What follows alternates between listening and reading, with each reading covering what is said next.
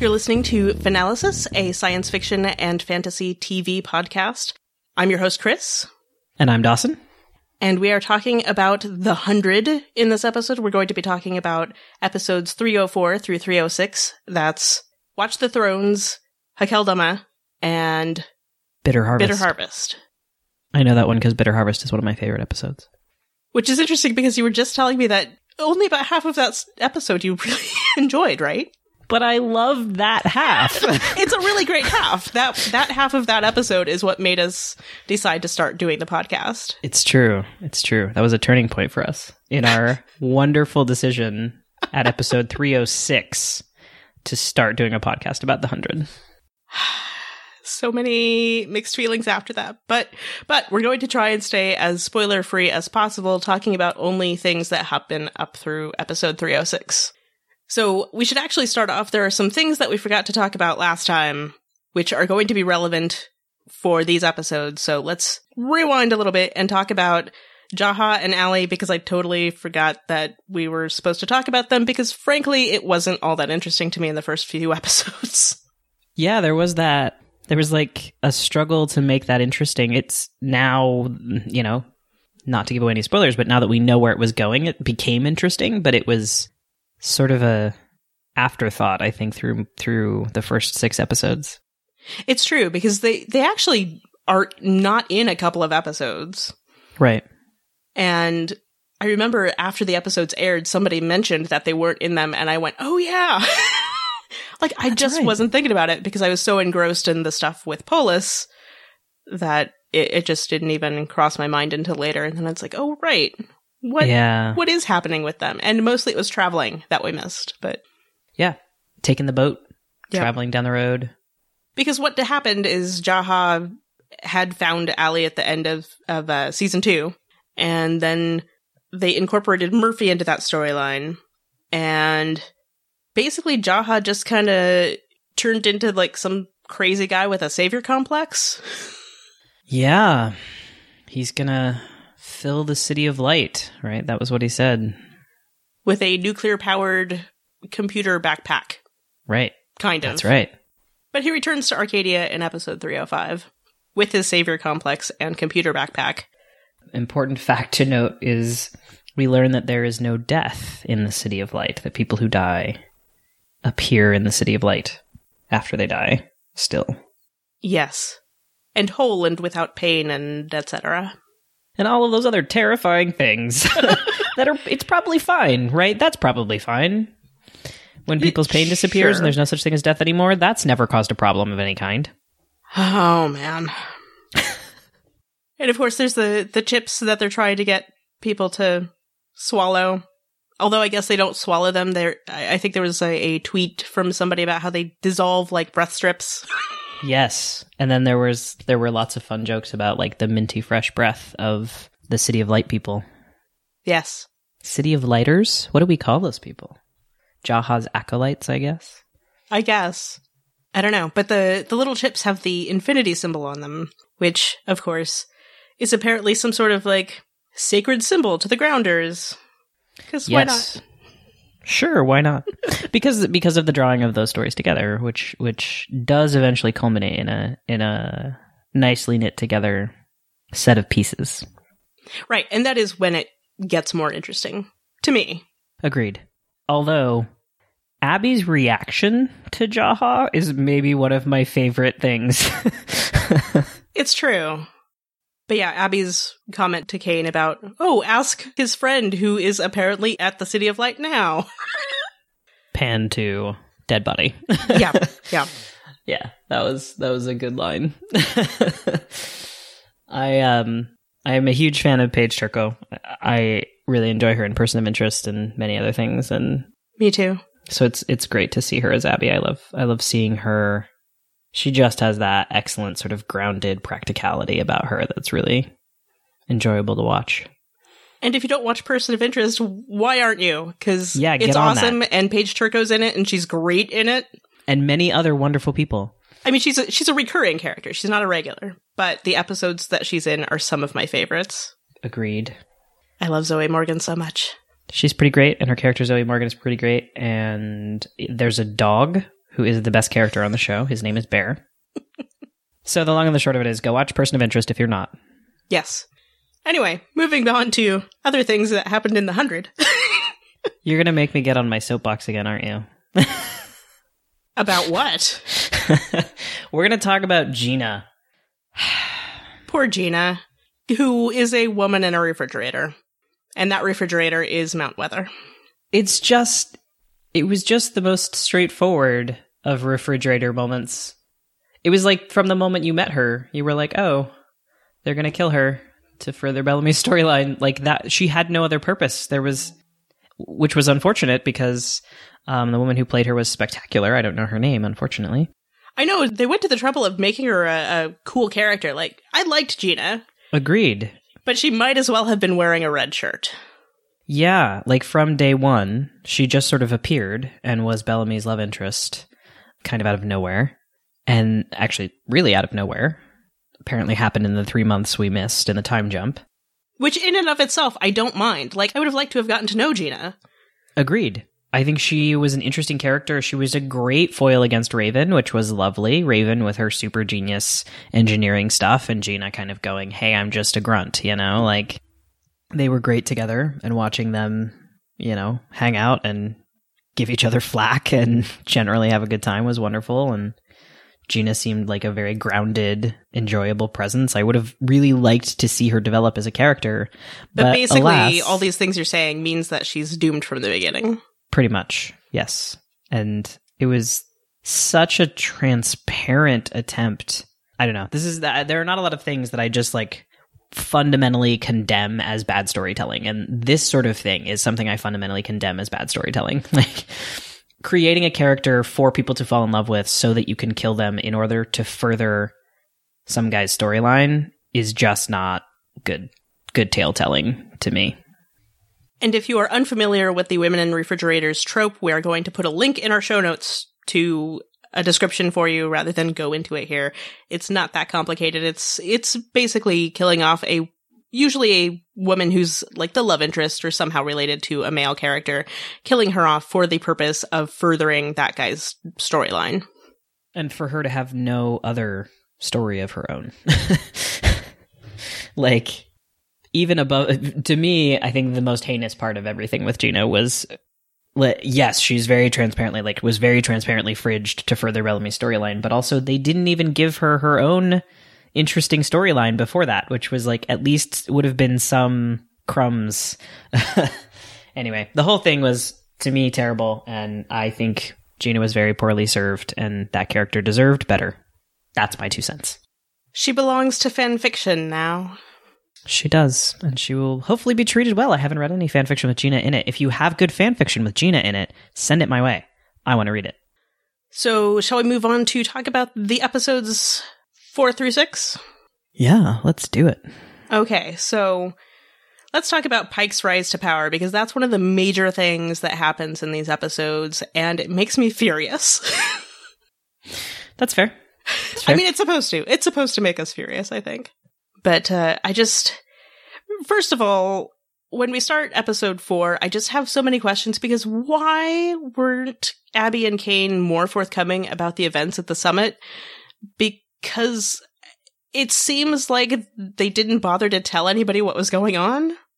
You know, at the memorial, there's like, oh, there are grounders surrounding surrounding our base. Like, what's what's going on? And, like, did they not tell them what happened? It was a very strange set of circumstances that brought Pike to power. Um, you would think that Abby and Kane would have come back and said, you know, the attack was perpetrated by the Azgeda, and like justice is being served, and they're being arrested. They've been arrested, and you would think they would have talked about what happened, but it does kind of appear the commander is sending a peacekeeping force to help keep us safe, and we have also joined their coalition, and they will help protect us. They're with us now. Don't you think that would be how you'd start the conversation when you get back home? Yes. I mean, the other, I suppose the other question is, and this is something that potentially is a possibility. I like to give the benefit of the doubt to, to storytellers. Potentially possible that Kane and Abby made a slice and dice decision and decided not to give out a lot of information because they didn't want to alarm people. So it's possible that they didn't talk about it in order to try to sort of keep everybody cool. But as we all know, that doesn't tend to work too well. Well, I'm just thinking, like, Mount Weather was blown up. People are already freaked out. Don't you think it would be more comforting to say this wasn't the Grounders as a whole? Like, the Grounders as a whole have accepted us among them and are now coming to help protect us from this offshoot group that is trying to kill us? Like, don't you think that would be more comforting? I would find that more comforting. Yeah. I'm trying, Chris. I'm trying I to know, find a reason why why they would have not said all of those things to their people in, like, a big meeting, you know, where they can let everyone know. Because it's for storytelling purposes, because I think withholding that information then helped contribute to Pike being elected later. Can you imagine a group of people electing Pike, I say, as I sit in the United States, where we have some people running for president that aren't that different. Oh, man. Sometimes the frightening relevance of The Hundred stresses me out. This is your regular once-an-episode reminder to please go vote when that opportunity arises in your state. I literally think I've said that every episode, and I'm going to keep saying it because the applicability of politics and fear-mongering and xenophobia and all of those things is terrifying. I'm so depressed now, Dawson. I'm sorry. My bad. Anyway. In any event, back in the fictional world where these things are less stressful. Where we can at least rewrite them if they end up horribly. Anyway. Yes. So, of course, part of Pike's rise to power is that he recruits Bellamy to his cause. And, of course, Bellamy, as you were talking about last episode, you know, Bellamy's at least got some, I don't know, some influence, let's say, with the other Arkers. Arkers? I don't. I never know what to call them. They're all Arcadians now, I guess, because they live in Arkadia. Arcadians. There we go. Yeah, I think um, Bellamy, with Clarke gone, Bellamy is is who people look to as the most experienced person on the ground. Mm-hmm. And I, I have to, you know, to me at least, I feel like we have to assume that Bellamy and Clarke and the other kids from the dropship who have survived all have some, probably have a particular kind of legendary status at this at this point, having survived what they survived and, you know, surviving that weather and, and all of that. So I kind of have to assume that they have their own fair share of, of influence. Right. Having survived with limited resources before everybody else showed up, yeah. Right. Exactly. Sort of considered experts on the on the grounders and that kind of thing. And then, of course, another contributing factor to Pike's rise to power is that he's exploiting the fears and prejudices against the Grounders, which I suppose from Pike's perspective makes sense. That's the trouble with fear-mongering, is it, it does often stem from a legitimate fear of something, and Pike has reason to feel that way, and it, it can be hard to broaden your view outside of what you've known and experienced. And by all accounts, when Farm Station came down in Ice Station territory, they experienced some really horrible things at the hands of the Grounders. So I see how it happens. It's also, to me, like, that's such an interesting exploration of why fear-mongering should always be suspicious. Mm-hmm. Because it does lead so rapidly to, you know, interning your own people. Slaughtering innocent armies. Like, it, it it moves so fast in, into extremism, mm-hmm, that when you are operating out of fear, you're almost certainly not making good and rational decisions. And I think that's a that's an interesting thing that is is explored through Pike's storyline. And then, speaking of all that, there's that whole line that he has about this land is ours now, and I'm just kind of like, but, but by what standards, right? I mean, granted, you crashed there, and that wasn't really necessarily your choice, but I just... uh, Pike. Pike, you colonial bastard. Yeah, yeah, that's pretty much it. Uh, yeah, I mean, I don't have the right answer to that, and it's an interesting one. One of the things I think about is, like, they didn't have a choice with where they landed, but so what do they do, right? What do you do? Do you... take the land by force, which is what Pike has decided to do? Do you try to negotiate for peace, which is that what Kane tries to do, and then Clarke tries to do. Do you do you leave and go seek out unoccupied lands? Are there unoccupied lands? Which is what Jaha was trying to do. Yep. Good point. Good point. So there's, I mean, I think there's an exploration here of all of the all of the ways we respond to what happens when we are kind of thrown together into the mess of humanity, and, and what that means, and how we fight or don't. That wasn't an answer to anything. It was just a lot of questions, well, which I, I mean, is all I have about it. I was going to say, like, there aren't really right or wrong answers, or possibly even just answers at all here. This is just talking about the stuff that's going on in the show. Yeah. And Pike being an ass. I mean, ultimately, regardless of who you agree with, and let's be real, I agree with Kane because Team Kane all the way. Um, ultimately, regardless of who you who you think is taking the right path, I don't think anyone could like reasonably condone Pike's actions. You know, I mean, he he goes and slaughters an army in their sleep and interns the grounders, the sick grounders who have come to them for aid, who are who are asked to come to them for aid, and Lincoln, who was on their side. Yeah. So, I mean, I don't think anyone can, while we may understand where he comes from, I don't think anyone could, like, justifiably argue that this is the right set of actions to take, you know, right? In that scenario. Now, the one good thing that did come of Pike's election was that we got the rebellion. Yes. Led by Dawson's hero, Kane. I just love Kane. Maybe it's the beard. I don't know. I think he's great. Uh... Kane's good people, so... Kane is good people. What's funny is Kane was not always good people. And, you know, he grew and changed and learned and became who he is today. And I think that's spectacular. That's also probably why I have such a deep affection for Kane. Because mm-hmm. I also didn't used to be a very good person. And I have gotten better. I am no lo- not perfect by any means, but I am no longer as much of a not decent person as I used to be. Aw, Dawson. So that's a good... I mean, that, I have, I think that's true of most of us, right? Like, when you, when we're young, we make dumb decisions and we... It's true. Follow silly impulses, and we're not always good people, but um, hopefully you grow and change and get better. And, and so I like that. I like that that's a storyline for Kane, and it's a core part of who he is. Right. Learning from our mistakes. Yes. Yeah. And it really is like sort of the foundational cornerstone of who he is, and that we got to see that, that happen way back in season one. It was really cool. Mm-hmm. Way back in season one, which was like six months ago. Shh. Way, way back in season one. A lot has happened, okay? I know, I know. I'm teasing.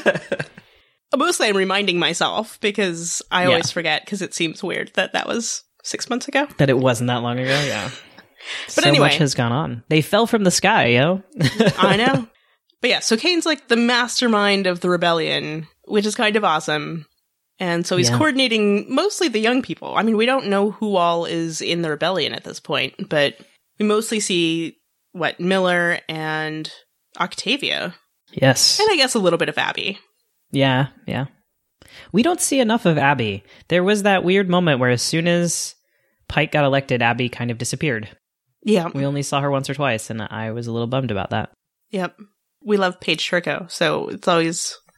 The we more always want Abby, more the better. Yes, agreed. I mean, not that that's the only reason, but...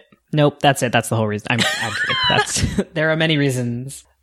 Anyway. Uh, in any event, I want to just really uh, talk about how great it is that they give Octavia that wonderful moment where she has to crawl through the walls and out the gate. I love it so much. And... She says, I was born for this, and it's just And her so whole good. Face just lights up when Kane's like, here. Yep. I'm going to have you sneak out. Yeah. That, it was such a wonderful Octavia moment, and, and yet another, you know, another character who's had this spectacular character arc, and it's cool to see to see her touching on her roots, her roots being living the in the who floor. Was stored in the floor. Yeah. That poor, poor girl. Poor Octavia.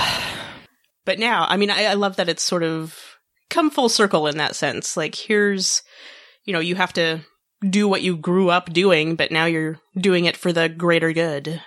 Yeah, I agree. Like, even as I, even as we were saying, poor Octavia, like, not really, because look at like, she could take care of herself. She doesn't need my pity. You know? Right. No, she's, like, thriving at this. I know. It's, it's awesome. It's great. It's it's great stuff. And I do love that, because the whole reason she had to sneak out was that Indra had radioed Kane. And I love that Indra is sort of like a satellite member of this rebellion. I like that. Indra the satellite. But then, of course, I mean, because Octavia has direct connections to Indra, too. I liked that scene where she had to go and, and finds Indra. And Indra's been injured, and I have a lot of feelings about it. Yeah, Indra's been injured, and Bellamy was there when they murdered three hundred people, and... But spared Indra. But spared Indra, which is... This is, like, on that list of things where I talk about... One of the things about this show is nobody is wholly good or wholly evil, right? There's that. Everybody's trying to do what they think is right and usually not doing good things. But then we all have our lines, and I guess that was Bellamy's, was that he couldn't couldn't kill Indra. Well, because I think she also said that Bellamy wanted them to spare the wounded. Yes. Yeah. But I mean, Pike wouldn't let him. It's been clear that Bellamy has some reluctance about what's happening, which hasn't stopped him from letting it happen. Let's be clear here. Right. And actively participating. Exactly. This is not an excuse of Bellamy's behavior, but yeah, for sure. There's been definite indications that he is, he has qualms about what they're doing. Right. I don't know that there are many scenes as chilling as the sight of the ten, wasn't it ten that went to go kill those three hundred people? Coming back through the gate of Arkadia. What a scene that was. Covered in blood splatters and not remotely injured at all. Yeah. Yeah, I have nothing to add to that. I agree. It was incredibly chilling. It's right up there. I have a few scenes that are inc- that like really hit like a punch in the gut. There was that one, and it's right up there with several episodes ago when, I guess it was the episode before, when they do the shot of Farm Station people in Mount Weather, and they do that same shot they did the very first shot we saw of the Mount Weather people. Mm-hmm. Those sort of things where you display in an almost innocuous way this sort of heinous reality of humanity is is very chilling. So moving on to Murphy and Emori, I don't know that I have a lot to say about them other than, you know, here Murphy's back to his delinquent ways, lying in the road. Yeah, I have to say, I like Murphy. I mean, not that I think he's a good person. I think his character is interesting. I also think Richard Harmon plays him so well that it's hard not to like him. He does such a good job with the character. Mm-hmm.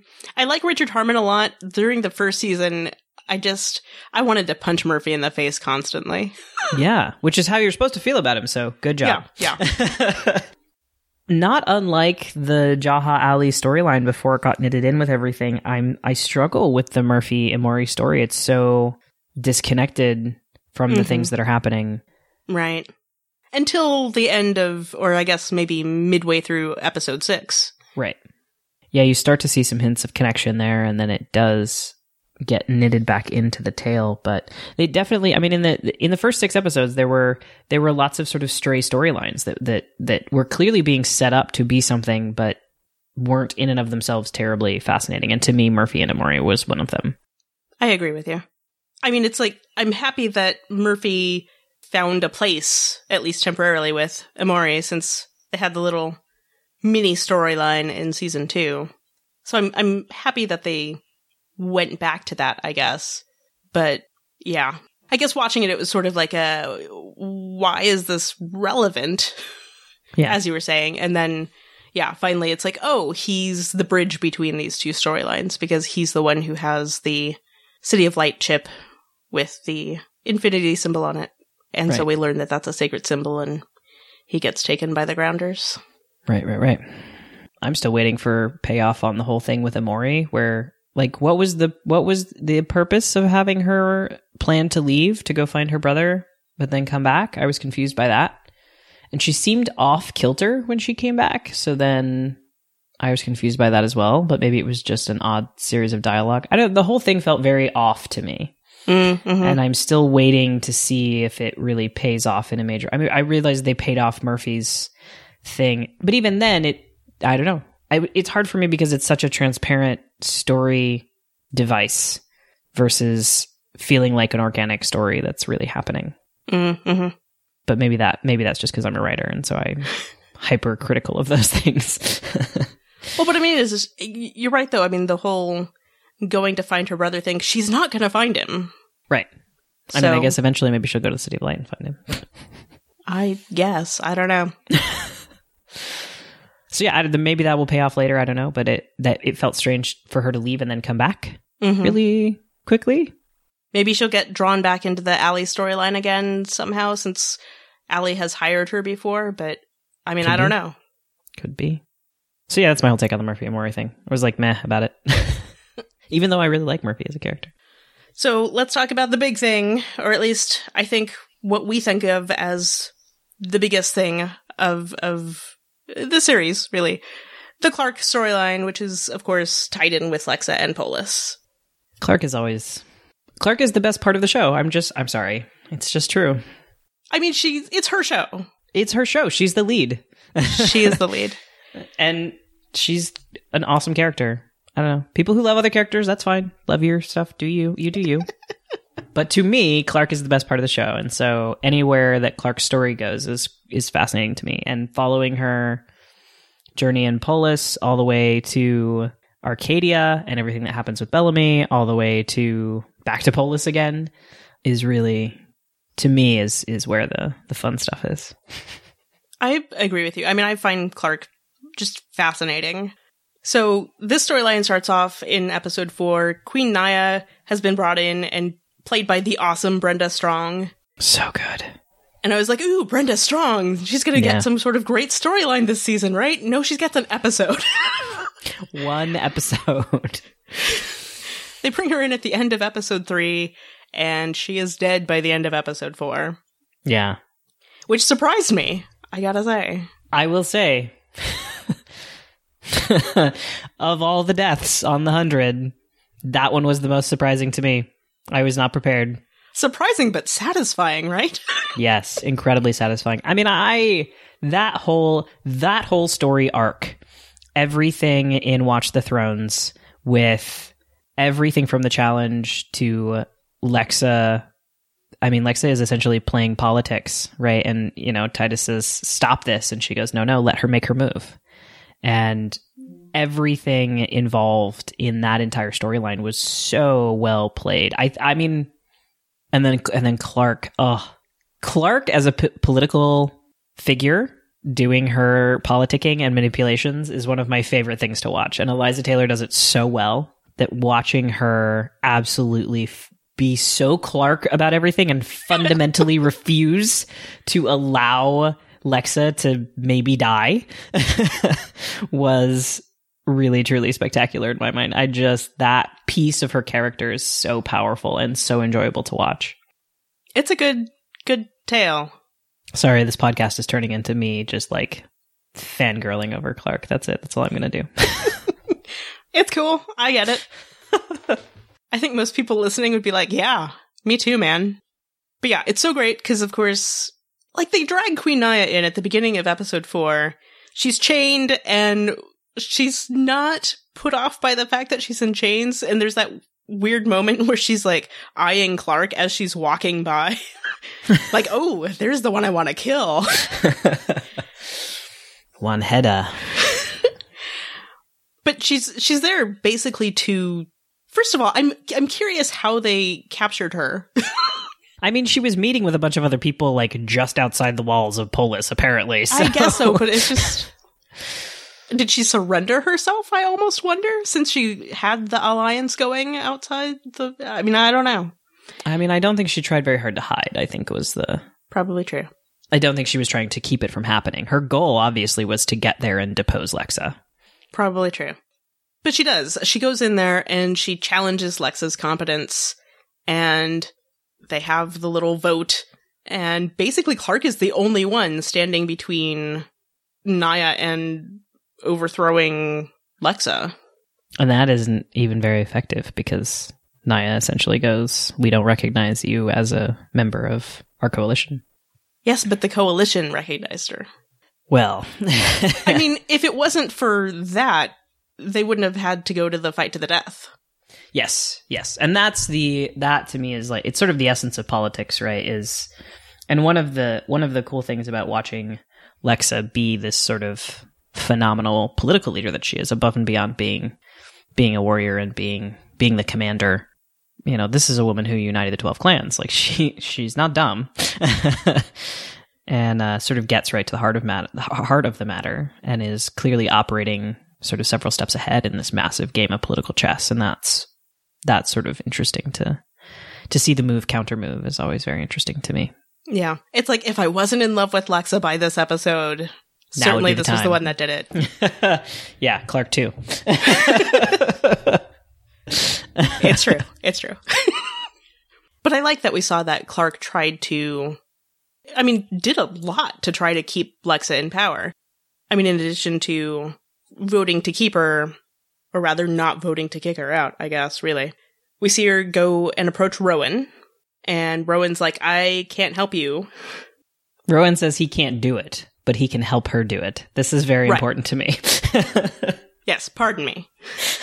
I misspoke. Sorry. I love Rowan. He's he's still one of my top new characters. I actually have questions about exactly how much Rowan knew what was going on by the time he actually fought Lexa. Did he throw the fight or did he not? No, I don't think I, he would have thrown the fight. I don't think he did, but because he had that conversation with Clarke where he's like, maybe I can help you. So I just, I don't know. It was a passing thought as I rewatched. That's fair. No, no, no. I think he, he, I mean, he helps her plan to try to poison Nia. Right. Which, which does come later in the episode. Before we tangent off into talking about Rowan, which I will definitely do, I just want to talk about Clarke trying to save Lexa, because she does work with Lexa to try to keep her in power. Like, that's obviously the goal. She wants Lexa to stay in power. Lexa has committed herself, right? There was the whole swearing of fealty. She's committed herself to protecting Clarke and, and, and her people. I just want to point out, and it's, again, like, I love the political maneuvering. I always will.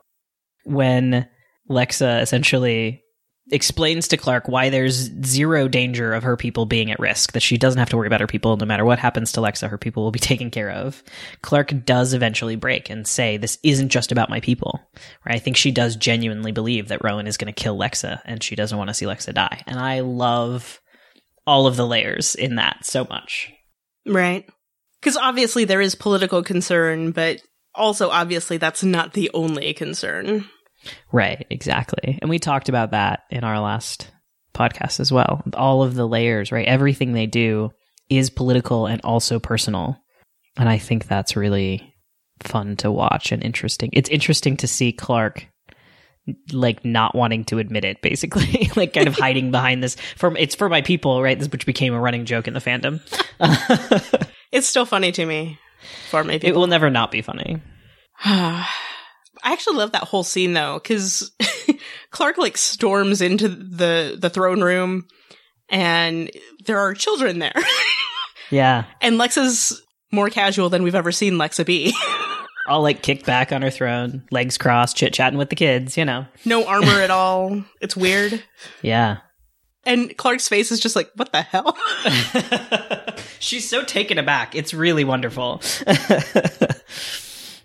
Actually, in Watch the Thrones, in that episode, every scene with Clarke and Lexa in the throne room, I think there were two or three of them, I enjoy it so much because it's all the layers of these characters pitted against one another and woven together in all the ways that they are all at once. Like, that's what those scenes are. And it's so fascinating to watch the push-pull of their their personal relationship and the push-pull of their political relationship and the the headbutting that comes about from who Clarke is as a person and who Lexa is as a person. I just really love the depth and density of those scenes. And of course, Eliza and Alicia are phenomenal individually and then even more so together in, in those scenes. And it's it's just, to me, that's the best stuff that's happened on this show. I agree with you. I do. They're so, so utterly watchable, especially together. Yeah. Fascinating. Yeah. And I just Ugh, all the big and little things, right? I love Lexa's like wry smile as she's like, see, nothing to worry about. And Clarke is just furious.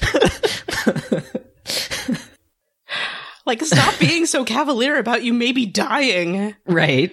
You and Lex dummy. Is like, well, you said you're just worried about your people, so your people are going to be fine. See, it's going to be fine. And Clarke is like, because now she has to admit that it's not just about her people. It's so good. Oh, what great characters, and so well played, and such hefty, lovely moments. Wonderful. Do we want to talk about Rowan now? uh, sure. Can I stop you? No. I would stop if you told me to. I'm kidding. Go ahead. Yeah, I mean, off of all of that, my second favorite character to see Clarke interact with is Rowan, to be perfectly honest. Um, because, again, of the sort of richness of those characters and how they conflict. And I don't think anything will ever be cooler to me than the scene where Clarke comes to Rowan and he whirls his sword and like points it at her. She has her hood on and he goes, is that death I hear stalking me? She flips her hood back, or just the commander of death. It's such a good moment for both of them. And and I I love that they kind of give them this sort of sassy political back and forth is really great. Sassy political back and forth. That's what it is. I was just wondering if that phrase had ever been used before. I hope so. If not, I'm coining it right now. Sassy political back and forth. Okay. Anything else about Rowan? It is interesting to me, all of the layers between him and Nia. Yes. I actually have so many questions about what exactly happened there. Not good things, apparently. So it would seem. Well, because actually part of it was I was never quite sure exactly what the circumstances were of Rowan's banishment. Like, who banished him? Nobody knows. We have not been informed of this information. It's true. It's just, I was reading commentary online at one point, and I forget exactly what it was that they'd written, but I was like, that is completely not how I interpreted what happened. And then I went back and watched it again, and it's like, I'm still not actually sure what actually happened. Oh, to get him banished? Yeah. Yeah, we don't know. They never tell us. Well, because it was, I think, I think whatever I was reading was talking about how Lexa had banished him, but then I was like, I'd kind of gotten the impression that the queen had banished him, but then it's like, I just, I don't know. We don't know. Maybe we'll never know. Dun, dun, dun. yeah, I, yeah, I, I don't think there's a good answer to that. I know people have argued that Lexa banished him because he went to her to get his banishment lifted, but I would contend that if Lexa is the commander of the twelve clans, she could lift a banishment from one of her clan leaders. So conceivably it could have been Queen Nia. And I know Clarke does say when they're talking, you know, how long until she finds some other reason to banish you? Mm-hmm. Which, you know, could just be Clarke playing her cards the way Clarke does, but... Right. I don't know. Who knows? Not me. Anyway, all to to say that, yes, I'm very curious about what exactly was going on between Nia and Rowan that, that Nia would be like, yes, I will sacrifice my son, maybe. Well, I mean, he does, like, clearly they don't have a good mother-son relationship. I would think not. He does say something like, you've never done anything for me. Don't pretend you are now. Nia is such a jerk. She is. We were we were all bound to hate her, given that she cut off Costia's head. Well, sure. Um, That's not a great introduction, character-wise. No, no, not really. Um, but I, I, I found it kind of oddly reassuring that Rowan also apparently was like, you're a terrible person. Yeah, that's really all I have about Rowan, unless we want to talk about how great that fight scene was, because talk about a really cool fight scene. Yes, let's talk about that fight scene, because it was it was pretty good. I liked it a lot. It it was such a brutal fight scene, which you don't always get in, well, you, frankly, you don't always get brutal fight scenes when women are one part of the fight. And I appreciated that they sort of pulled no punches in any of it, and it was it was quite quite excellent. Especially impressive since I'm pretty sure Alicia Debenham Carey said it was like the first major fight scene like that that she'd ever done. Yeah, yeah. Although she was a dancer, so. Right. That helps, from what I hear. I haven't actually done a fight scene myself. I don't know. I have heard that also, and from seeing other dancers do fight scenes, it's like, yes, that's a definite advantage. Yeah, but, I'm sure. I'm sure. But still, she's wielding swords and stuff. That's, I'm impressed. Two of them at once. It was pretty cool. Yep. Yeah, the fight scene was was really, really cool and incredibly well shot. I will say, like, massive props to the cinematographer. Such a such a well done fight, especially on. I mean, I, you know, there's a, there's a lot of other budget concerns on a sci-fi show, and and I appreciate that they clearly spent the time and the money to to do it right. Right. Which was really, really cool to see because it was such a pivotal moment. It's the first time we see Lexa fight. Yeah. I mean, we've seen her prepare to fight a couple times. We've seen her stab some people, kick somebody yeah. off a balcony, but not solo gunplay.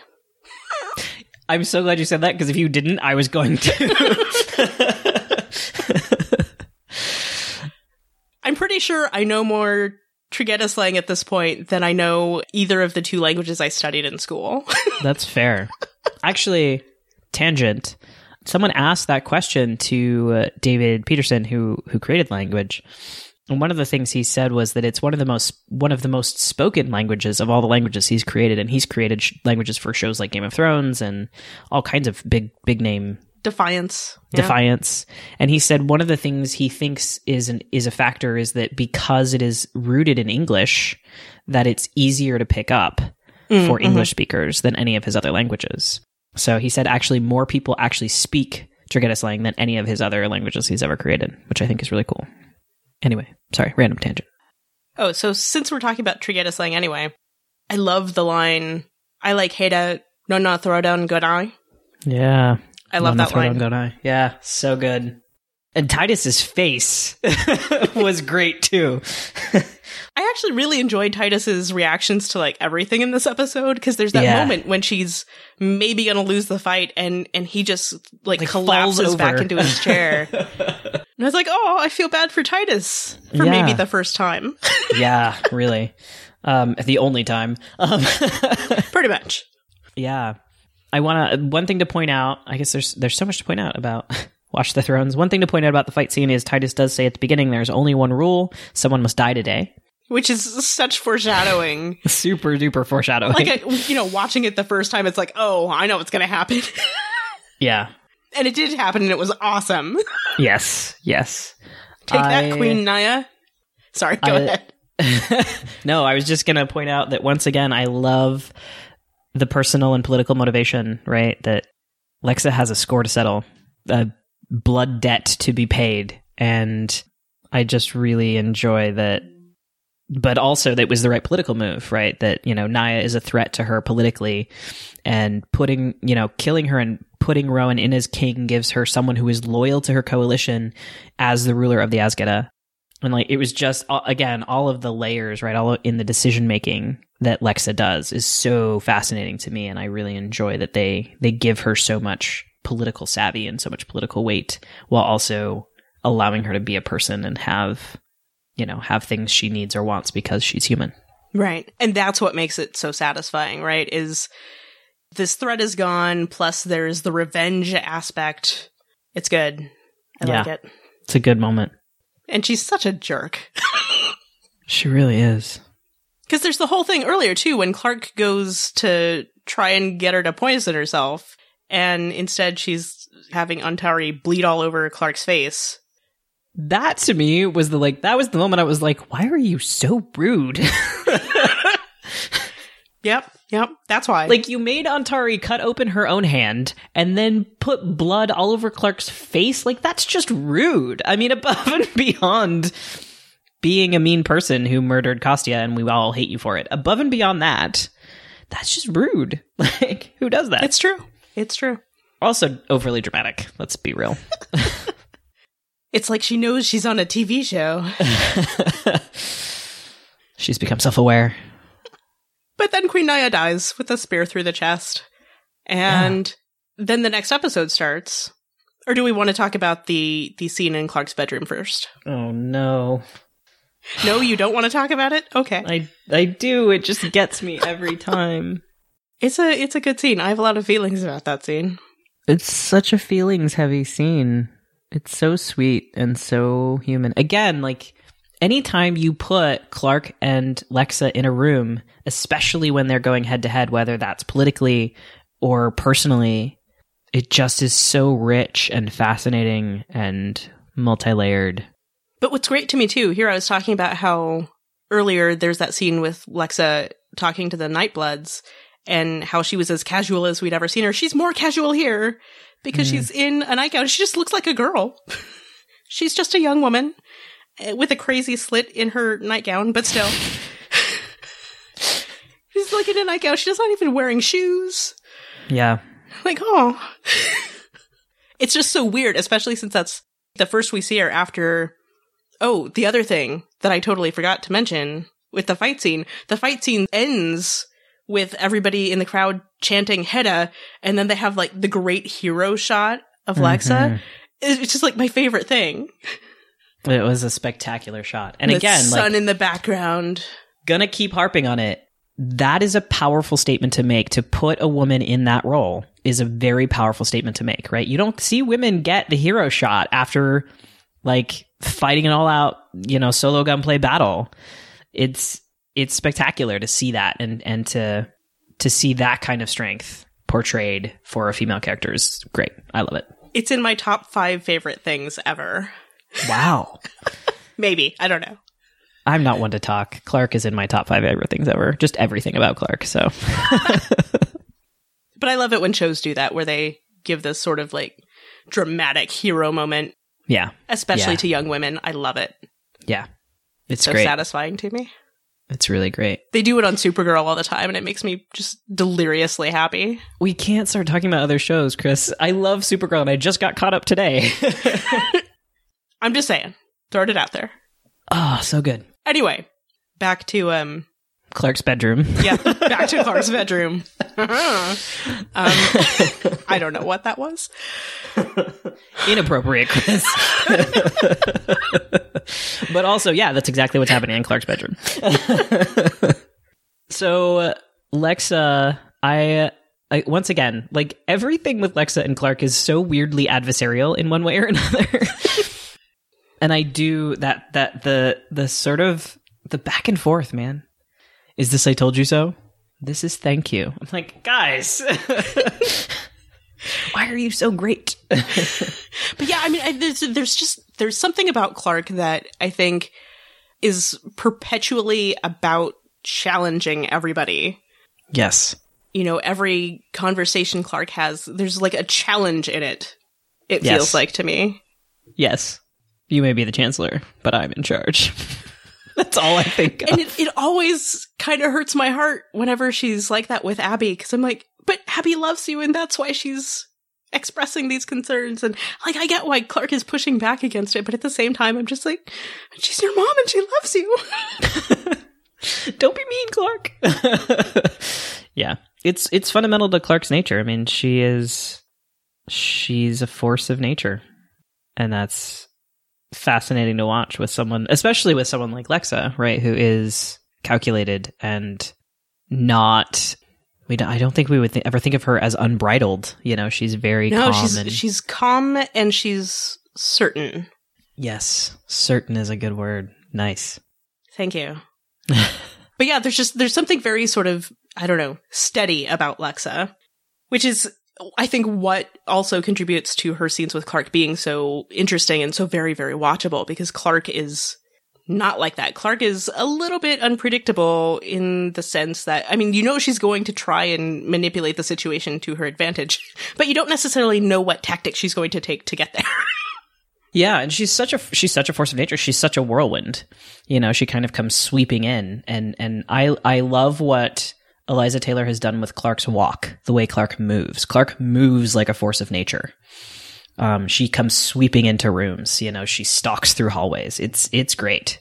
And seeing that sort of juxtaposed against Lexa's innate stillness is is really cool to watch. Um, I'm going to point out, though, there was never going to be anything cuter than little baby Lexa being awkward and cute and uncomfortable in Clarke's room. She's so sweet in that scene. Sort of She's... sitting demurely with her with her hands in her lap and just, oh. And her hair down and The way she looks around nervously, like, oh, it gets me every time. I'm like, oh. Again, like, this is the episode where it's like, if you're not in love with her by now, it's never going to happen. Yeah. Yeah. That scene was, it was, it was meant to give us Clarke and Lexa, and, and to remind us that Clarke and Lexa are, for, someone, someone posted about this um, in reference to a scene in a later episode, and they said, sometimes I forget that they're actually teenagers in love. And this scene was so much meant to be, yes, it carried the weight of heavy things. Yes, they talked about betrayal and how you move on from that.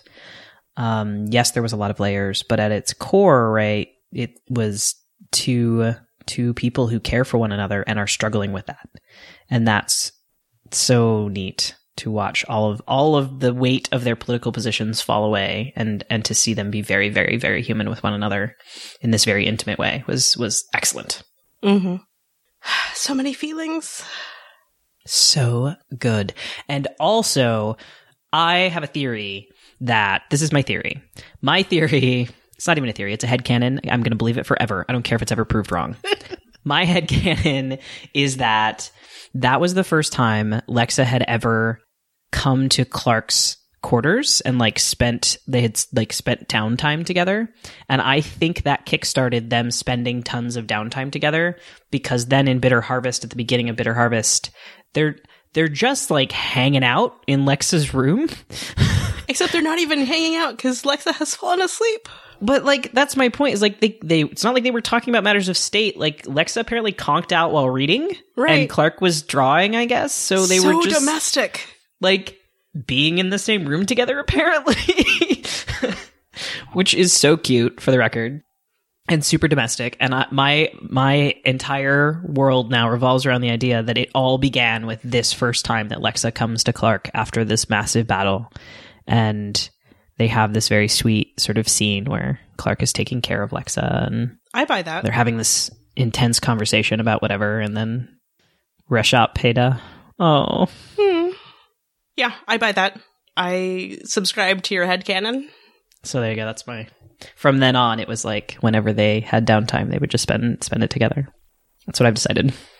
But then in the next episode, next episode starts off with them taking Queen Nia's body back to Arkadia, which I think is kind of great and awesome also. And they have that sort of nice exchange while they're on their way back. And yeah. And Lexa's kind of smiling again, and it's it's like weird and great. It's so cute. There's no other word for it. I keep trying to find some other word because that feels a bit condescending, but they're so cute. And like, yeah. Is there ever going to be anything more adorable than the like young people who like each other and smile at each other and try not to talk about it too much? They also have a really interesting and spectacular conversation in terms of Clarke, which I really enjoy, about, you know, she's grappling with where her home is and where she belongs. And that to me is a really, it's, it's been, a, I think, a big question for Clarke for a long time. I remember thinking about that. I think it was maybe even the episode before, about where Clarke considers home. Because, I mean, she's been in Polis, and before yeah. that she was roaming the wilderness. And yeah, it's like, d- would she even be able to go back to Arkadia and, and just settle in there? Like, it just doesn't seem like it would be possible at this point to me. No, I mean, I can't imagine that. I mean, she left, and I and I don't think, I know people have speculated like, oh, she needs some space. I don't, I think Clarke never intended to come back. Hmm. I think she left, and she was done. And she actually says that to Lexa in one of their early confrontations in Polis after she's been brought to Polis. She says, I, I left, and I don't want to do this anymore. And Lexa tells her, you can't escape this. And and I think it's in, in that time that Clarke realizes that she can't get away from who she is, from being Wanheda and all that that means. And um, But I, I think she left. I don't think she was ever going to be, I don't think she was ever going to go back. Interesting. Which is also interesting because she does go back later that episode. And, I mean, secretively. Right. But she does. And it doesn't go that well. No. And the whole situation with Bellamy. And I just, I, I don't know where to start with you, Bellamy Blake. So some friends of mine and I got into that weird thing where we were trying to figure out who would be who on the show. And mm-hmm. I apparently am Bellamy. This was before season three started, I assume. This was well before three, season three started. And as season three has progressed, I am, like, personally offended at Bellamy Blake's behavior. Like, listen, Bellamy, you're giving us a bad name, and you need to stop. I've noticed there there was some, I don't know, internet chatter somewhere. Bellamy fans have decided that there are three separate Bellamys. I saw something about that. They have different names. I forget what they are. But... It's like Boris. They're all B names. I can't. Right. No, I can't remember them. I only remember Boris. That's the only one I remember. Me too. But I think season two is the one they call Bellamy, which I think is the one everybody likes most, right? Everybody likes season two Bellamy the best of the three versions of Bellamy. Bellamy. Well, the three seasons of Bellamy. The thing is, season two is when Bellamy became a hero. Right. Like he wasn't before. And then he became one. And that that is a great story to watch. So it's been, for people who really loved his evolution into a hero and a leader, it w- it's been very hard to watch his fall. Yeah. I mean, for, for me. I, I guess during the first two episodes, maybe, of this season, maybe still in hero mode, right? Yeah, for sure. I mean, I think I've I've described Bellamy this way before. The first couple episodes of the season, it felt like he had tried to like step into this giant hole that Clarke had left. And I want to I want to be clear. There are people who are like, Clarke left and she deserved to leave and it was okay. And I'm like, I can absolutely see, I would be pissed if I was Bellamy and my partner in crime who had been helping me basically like take care of these kids left. Right. After going through the trauma together, that because they went through that trauma together, right? It wasn't just Clarke, which is not to say people shouldn't go and take care of themselves, not to say whatever, but it was a selfish thing to do, which doesn't make it evil, but it was selfish. And I could see, to me at least, I imagine those three months of Bellamy, and I, I refer to him this way a lot, of him sort of straining at his greatest reach, trying to bridge this massive hole that Clarke has left in their people. And I, I, you know, I think the strain was too much and he just broke at some point. Yeah. I mean, I, I get that. It, it is one of those things, like, I get it, Clarke, and I support that decision. Right. You know, if you have to make that decision for yourself, okay. Right. But yeah, it does affect the people around you and it, you know, it's not good for them. And because th- there is very much in season two, especially this relationship where Clarke and Bellamy are supporting each other. And if two people are basically leaning on each other, if one of them stops leaning, the other one falls over. Yes. You know? Which is what happens to Bellamy. Yep. Yep. And that's so hard to watch. And it's, it's, I mean, I'm not going to lie. It's disappointing to me. I wish they had taken him a different direction rather than that. But yeah, it is what it is. The story goes where it goes.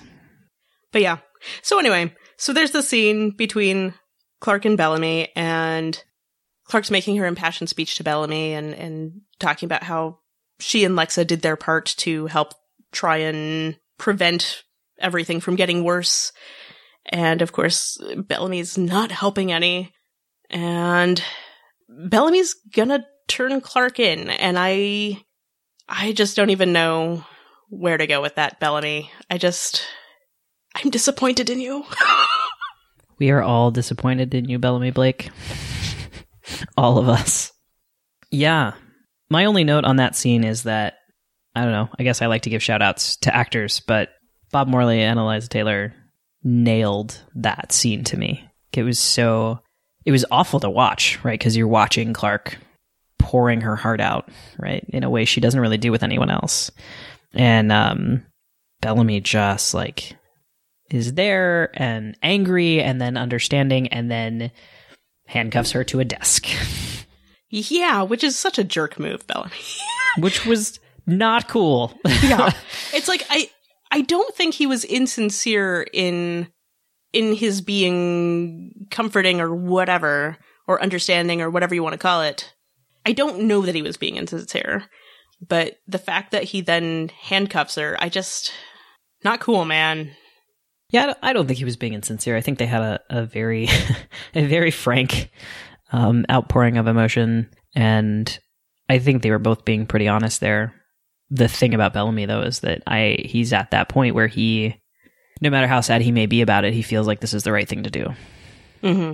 And that is the part I think that is so disappointing to all of us right. about Bellamy, is we're like, why would you? This is not the right thing to do. Bellamy, you've made the wrong choice here. Well, it's just like, has he not been paying attention to anything that Pike has done? Because, I mean, in all likelihood, at the very least, Clarke is getting thrown in with Lincoln and the Grounders. Right. Right? I mean, I don't know where else that would go. Well, and more likely, Clarke is in danger of being tortured for information about the about the Grounder army. You know what I mean? Right. Like, that seems a, a, a incredibly likely danger. And I mean, Lexa even says to her before she goes, "If it was me, I would have you killed. Yeah. You've been living with their enemy." Yeah. So that's not cool. But Bellamy does a lot of not cool things in this episode. Many, many, many, many not cool things. He says some really horrible things to Octavia. Which is also, like, on that level of, like, I can't believe this is happening. Yeah. What happened to you, man? Really? I say as if we didn't see some of it happening, but... But also, like, why did you respond this way? Uh, what are you going to do? Bellamy's making some bad choices in life, and gotta just wait it out. Yeah.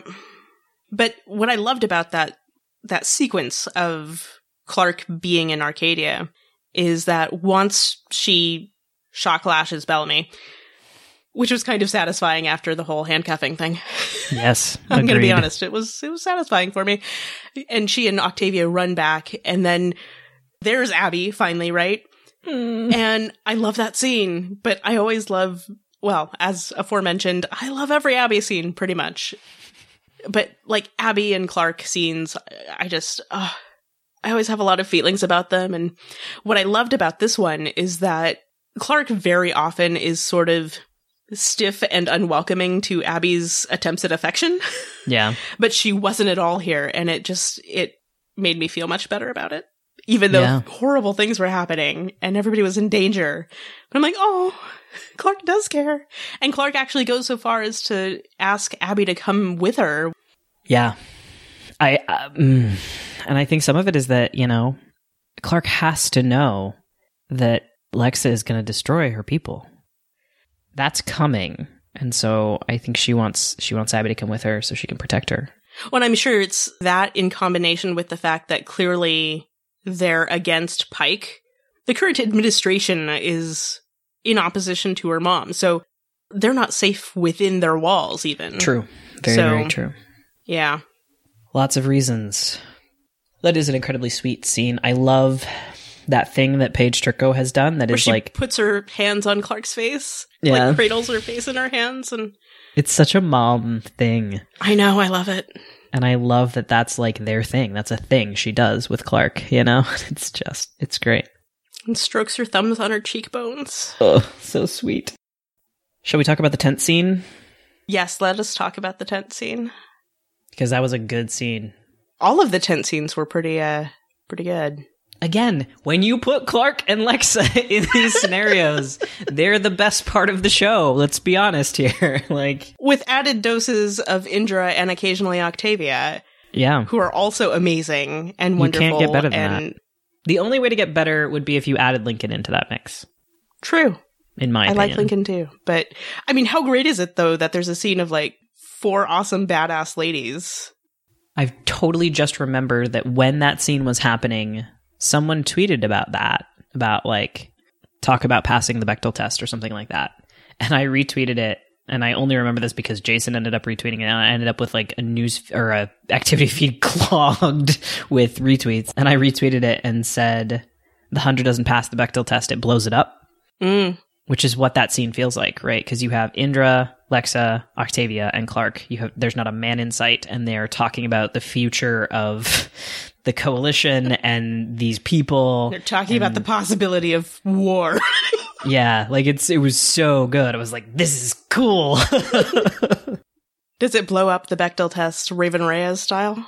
See, and someone said Raven likes explosives, and I was like, yes. Clearly, Raven Reyes created a Bechdel test pipe bomb and just detonated it on that scene. I don't know, that metaphor got weird. It did. It did. I wasn't going to comment on it, but it did. Anyway, let's talk about the scene, though. Yeah. So Lexa's challenge to Clarke. I mean, the whole scene is so good. Lexa's challenge to Clarke. Well, Clarke, have you found a way to save your people yet again? I know. I love that line. And Clarke just, ugh. And the call back to two oh eight. No, only you can do that. Ugh, so good. Which is the same thing she said to Lexa when she first was trying to stop Lexa from killing Finn in two oh eight. Ah, parallels. Yeah, but then, the, but then, but then, Clarke does this whole speech, and it's a great speech, and then Lexa does it. You're so excited. It's hilarious to me. I almost fell out of my chair. I was so excited about that story. So here's the thing I have said. I'm going to let you talk soon, Chris. I promise. I realize I've been talking for a long time now. It's I cool. get really excited cool. about this scene. Here's the thing I have said, and I've said it for a long time, and I keep like a running list, actually, of reasons that justify this thing, which is that the appeal of The Hundred as a T V show to me is that it is a very dark, incredibly dangerous, post-apocalyptic show, and it is about hope. That's what the show is about. It's about the hope for humanity to be better than our baser instincts. And I've grappled with that a little bit in season three, actually, because they've it feels like they've been getting away from that. Hopefully they return to it. I don't know if they will. But this scene, this moment, was this moment of immense hope. And I was so excited about that idea for someone like Lexa to exert her authority to say we will not perpetuate this cycle of violence was such an awesome thematic thing to watch. Mm-hmm. And that's why I was so excited. And I'm done now. Did you fall out of a chair finally? I didn't. I'm still in my chair. I did lean back very heavily for anyone who's curious. But no, I'm I'm with you one hundred percent on that, because a post-apocalyptic T V show that's so, so dark, that has no appeal for me, like, in and of itself. Like, that's that's been done a dozen times, and I'm tired of it. But that Amen. Actually, yeah, that maybe explains to me why it is that I've I've become so obsessed with this show, because it is not like all those other shows. And yeah, and, and this whole idea that it is like it, it's mostly these young women who are, you know, determining the fate of everyone and are trying to change the world for the better. So cool. Got a lot of feelings about it. I hear ya. I hear ya. I will say that was the moment that I became afraid for Lexa's life, because people who advocate for peace on The Hundred do not last long. It's true. And I, so it was as like triumphant as that moment felt for me. I also like had this seed of fear planted inside of me where I was like, no, Lexa. Because, well, and Indra says, I mean, Indra basically brings us back to that that reality, right? Where she right. says, Polis will not accept this. Titus will not accept it. And and um, you just have this moment of realizing that Lexa's place as a leader can be very tenuous in some ways, and th- that she's risking her life on, on the hope of peace. That was kind of a downer. It was like, I just, I don't even know where to go from there. And then the episode ends on that, and we get to feel stressed for a week. Yes, on this blood must not have blood. Blood must not have blood. But then we get to episode six, and there's Emerson in a box. What? That's what happened. Oh, Emerson in a box. I can't believe they put Emerson in a box.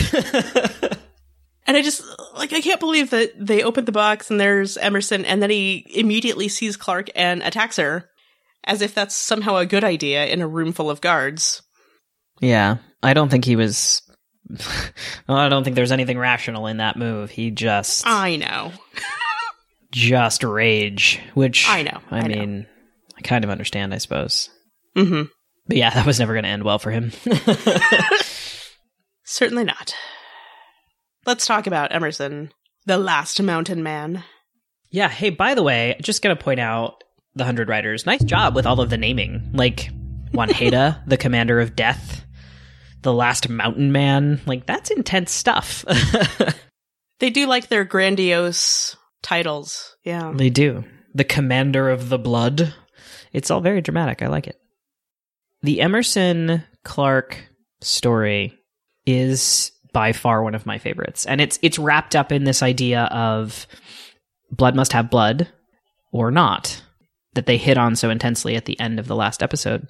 And this entire episode becomes about that in one way or another, where Clarke now is faced with being asked, are her morals only there when she finds it convenient for them to be?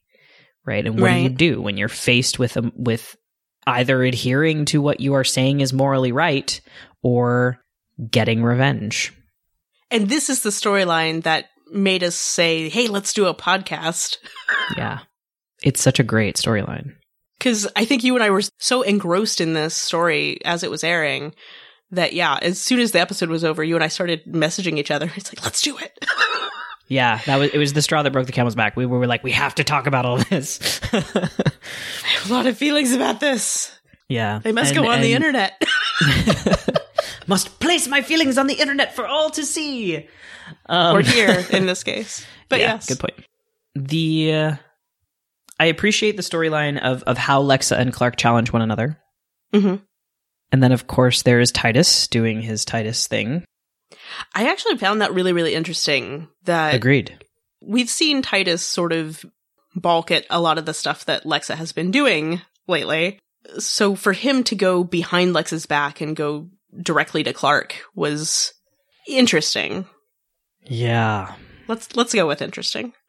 It was it was it was incredibly interesting, and it was it was it was such an ambiguous conversation, because Titus in that moment is intending to sound reasonable and kind even, but his, I mean his obvious goal is to manipulate Clarke into maintaining juice straight and juice down, right? That he wants to maintain the blood must have blood status quo, and that Lexa is trying to change. And then Clarke says, hey, wait a second, I'm the one who does the manipulating. Indeed. In true Clarke Griffin fashion. No, you don't manipulate me. I manipulate you. Yes. Yes. A couple of things I want to hit on, which made this so intense and was the reason I think you and I ended up yelling at each other over over messages. As we do. Clarke and... Indeed. As we do frequently. Clarke and Emerson... Every scene with them, with Emerson sort of chained to a pole, and this Clarke coming face to face with the manifestation of her worst demons. All of that, and the culmination in the last scene where she says, I don't know if killing you would bring me peace, I just know I don't deserve it, is like, I don't even know how to describe... the level of thematic depth there was in everything that happened in this episode in Polis. Yeah. That's such a rich storyline, and it's such a such a dark discussion, but an important one. Yeah, there are many layers to that answer even the that Clarke gives him, because it's like if she gets rid of Emerson the Last Mountain Man, like it's over, you know? She won't have that reminder, potentially, won't have that living reminder of what happened there. And yeah, I just, oh, it's so complicated, and it makes my brain and my feelings hurt. Yeah. I mean, that's the, that's just great T V, honestly. I mean, it's just great storytelling. It, it's, it's the way that it sort of pulls at you, you know, and you have to, and, and, and the, the levels and layers to that are, to me, so massively important and fascinating and enjoyable. You know, he, at one point, he sort of rails at her about how his, his torment will end, you know, and she has to live with this. And then ultimately she decides not to kill him. So at the same time as she is offering him his life and giving him his life and showing some form of mercy, at the same time, there is something but it's not even, really mercy. Right. It's even more brutal in some way to leave him to live with that. And that, oh, that line, that line haunts me. The line and the look on her face when she steps up to him and says, may you live forever, kills me every time. It's such a concise, undiluted Clarke Griffin moment of mercy and vengeance and manipulation and this sort of ultimate checkmate. And it just gets me, man. I just, that line haunts me still to this day. It's not been that long, but yeah. It's been weeks at this point. It's a T V show. A line shouldn't haunt you that long. Then you but, aren't watching the right T V shows. So true. So true. Or you're not watching them with enough intensity. So everybody kind of like ratchet that up, please. But yeah, it, it's one of those things too. I was having a conversation with one of my friends, actually one of my other co-hosts, about how Clarke Griffin like really holds a grudge. So there's like that in there too. Yeah. Yeah. Clarke doesn't have a lot of forgiveness in her. My impression of Clarke is she's one of those people who trusts very deeply the people she trusts. And so when that is broken, she'll hold a grudge forever, you know? Which, I mean, we've seen to some extent, right? With Lexa. Yeah. Yeah. And Wells. Yep. Yeah. And her mom. Yeah. Then that makes me think about how she's going to be with Bellamy when she encounters him again, inevitably. Yeah. I mean, that's... I'm curious how that's going to go. Me too. That's a, the kind of betrayal Clarke Griffin is not great at letting go of, guys. But I mean, we've seen that she she can get past it, though. I mean, she got past it she with can. her mom to some extent, and also with Lexa. So yeah, yeah. I'm not saying it's know. impossible. I'm just saying it's hard. Right, right. I mean, he's gonna have to earn it. Yeah, possibly sure. Swear fealty. I don't know. It worked for Lexa. It did.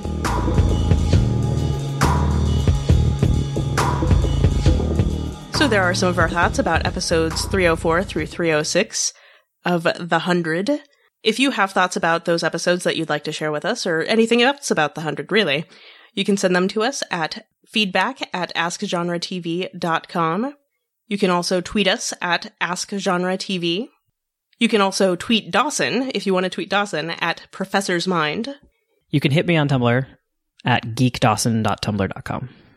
Also, if you want to send us a voice message to include in one of our episodes, you can do that by recording a voice memo on your smartphone and emailing it to us at the aforementioned email address.